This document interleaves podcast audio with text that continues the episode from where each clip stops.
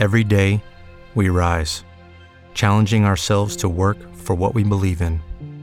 At U.S. Border Patrol, protecting our borders is more than a job, it's a calling. Agents answer the call, working together to keep our country and communities safe. If you're ready for a new mission, join U.S. Border Patrol and go beyond. Learn more at cbp.gov/careers. L'avventura di due sposi di Italo Calvino.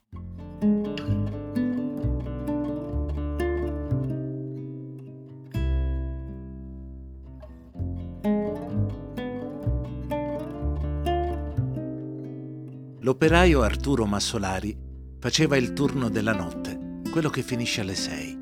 Per rincasare aveva un lungo tragitto che compiva in bicicletta nella bella stagione, in tram nei mesi piovosi e invernali. Arrivava a casa tra le sei e tre quarti e le sette, cioè alle volte un po' prima, alle volte un po' dopo, che suonasse la sveglia della moglie Elide. Spesso i due rumori, il suono della sveglia e il passo di lui che entrava, si sovrapponevano nella mente di Elide, raggiungendola in fondo al sonno, il sonno compatto della mattina presto, che lei cercava di spremere ancora per qualche secondo col viso affondato nel guanciale. Poi si tirava su dal letto di strappo e già infilava le braccia alla cieca nella vestaglia, coi capelli sugli occhi. Gli appariva così in cucina, dove Arturo stava tirando fuori i recipienti vuoti dalla borsa che si portava con sé sul lavoro, il portavivande, il termos, e li posava sull'acquaio. Aveva già acceso il fornello e aveva messo su il caffè. Appena lui la guardava, a Elide veniva da passarsi una mano sui capelli, da spalancare a forza gli occhi, come se ogni volta si vergognasse un po' di questa prima immagine che il marito aveva di lei entrando in casa, sempre così in disordine, con la faccia mezza addormentata. Quando due hanno dormito insieme è un'altra cosa. Ci si ritrova al mattino a riaffiorare entrambi dallo stesso sonno si è pari. Alle volte invece era lui che entrava in camera a destarla, con la tazzina del caffè un minuto prima che la sveglia suonasse. Allora tutto era più naturale. La smorfia per uscire dal sonno prendeva una specie di dolcezza pigra, le braccia che s'alzavano per stirarsi nude finivano per cingere il collo di lui. S'abbracciavano. Arturo aveva indosso il giaccone impermeabile. A sentirselo vicino lei capiva il tempo che faceva se pioveva o faceva nebbia o c'era neve, a secondo di come era umido e freddo. Ma gli diceva lo stesso che tempo fa. E lui attaccava il suo solito brontolamento mezzo ironico, passando in rassegna gli inconvenienti che gli erano corsi, cominciando dalla fine.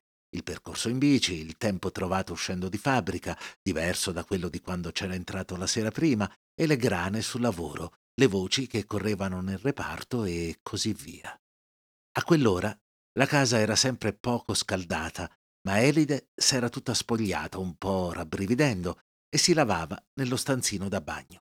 Dietro veniva lui, più con calma, si spogliava e si lavava anche lui, lentamente. Si toglieva di dosso la polvere e l'unto dell'officina.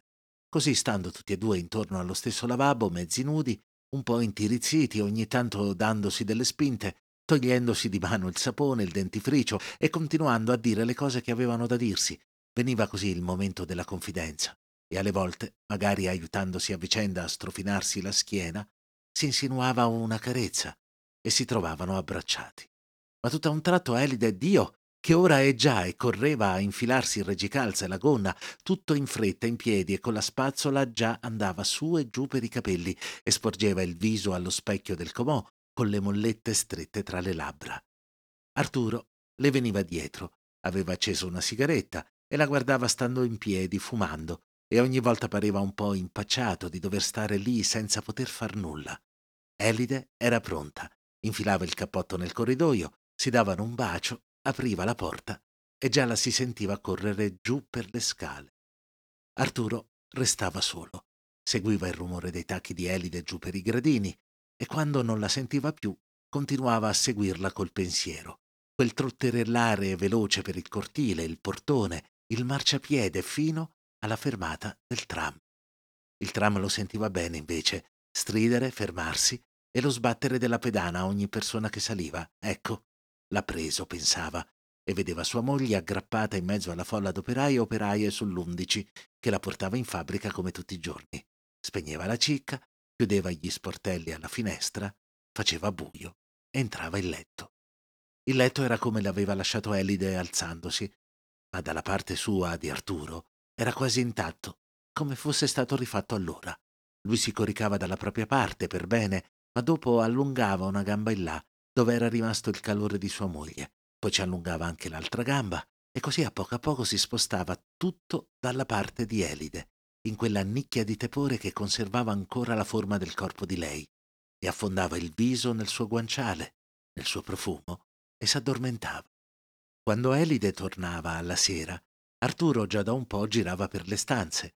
Aveva acceso la stufa, messo qualcosa a cuocere. Certi lavori li faceva lui, quelle ore prima di cena, come rifare il letto, spazzare un po', anche mettere a bagno la roba da lavare. Elide poi trovava tutto malfatto, ma lui, a dir la verità, non ci metteva nessun impegno di più. Quello che lui faceva era solo una specie di rituale per aspettare lei, quasi un venirle incontro pur restando tra le pareti di casa, mentre fuori s'accendevano le luci e lei passava per le botteghe in mezzo a quell'animazione fuori tempo dei quartieri, dove ci sono tante donne che fanno la spesa alla sera. Alla fine sentiva il passo per la scala, tutto diverso da quello della mattina, adesso appesantito, perché Elide saliva stanca dalla giornata di lavoro e carica della spesa.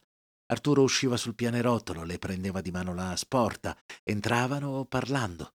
Lei si buttava su una sedia in cucina, senza togliersi il cappotto, intanto che lui levava la roba dalla sporta. Poi, su, diamoci un addrizzo, lei diceva, e s'alzava, si toglieva il cappotto, si metteva in veste da casa. Cominciavano a preparare da mangiare. Cena per tutte e due, poi la merenda che si portava lui in fabbrica per l'intervallo del luna di notte, la colazione che doveva portarsi in fabbrica lei l'indomani e quella da lasciare pronta per quando lui l'indomani si sarebbe svegliato. Lei un po' sfaccendava, un po' si sedeva sulla seggiola di paglia e diceva a lui cosa doveva fare. Lui invece era l'ora in cui era riposato. Si dava attorno, anzi voleva far tutto lui, ma sempre un po' distratto, con la testa già ad altro. In quei momenti lì, alle volte, arrivavano sul punto di urtarsi, di dirsi qualche parola brutta perché lei lo avrebbe voluto più attento a quello che faceva, che ci mettesse più impegno, oppure che fosse più attaccato a lei, le stesse più vicino, le desse più consolazione. Invece lui, dopo il primo entusiasmo, perché lei era tornata, stava già con la testa fuori di casa, fissato nel pensiero di far presto perché doveva andare. Apparecchiata tavola, messa tutta la roba pronta a portata di mano per non doversi più alzare, allora c'era il momento dello struggimento che li pigliava tutti e due d'avere così poco tempo per stare insieme e quasi non riuscivano a portarsi il cucchiaio alla bocca dalla voglia che avevano di star lì a tenersi per mano. Ma non era ancora passato tutto il caffè e già lui era dietro la bicicletta a vedere se ogni cosa era in ordine. S'abbracciavano. Arturo sembrava che solo allora capisse com'era morbida e tiepida la sua sposa. Ma si caricava sulla spalla la canna della bici e scendeva attento le scale. Elide lavava i piatti, riguardava la casa da cima a fondo, le cose che aveva fatto il marito, scuotendo il capo. Ora lui correva le strade buie tra i radi fanali, forse era già dopo il gasometro. Elide andava a letto, spegneva la luce. Dalla propria parte coricata strisciava un piede verso il posto di suo marito, per cercare il calore di lui, ma ogni volta s'accorgeva che dove dormiva lei era più caldo, segno che anche Arturo aveva dormito lì. E ne provava una grande tenerezza.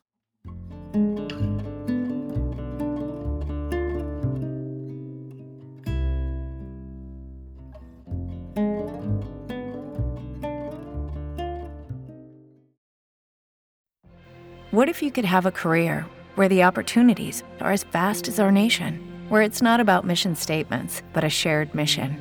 At U.S. Customs and Border Protection, we go beyond to protect more than borders from ship to shore, air to ground, cities to local communities. CBP agents and officers are keeping people safe. Join U.S. Customs and Border Protection and go beyond for something far greater than yourself. Learn more at cbp.gov/careers.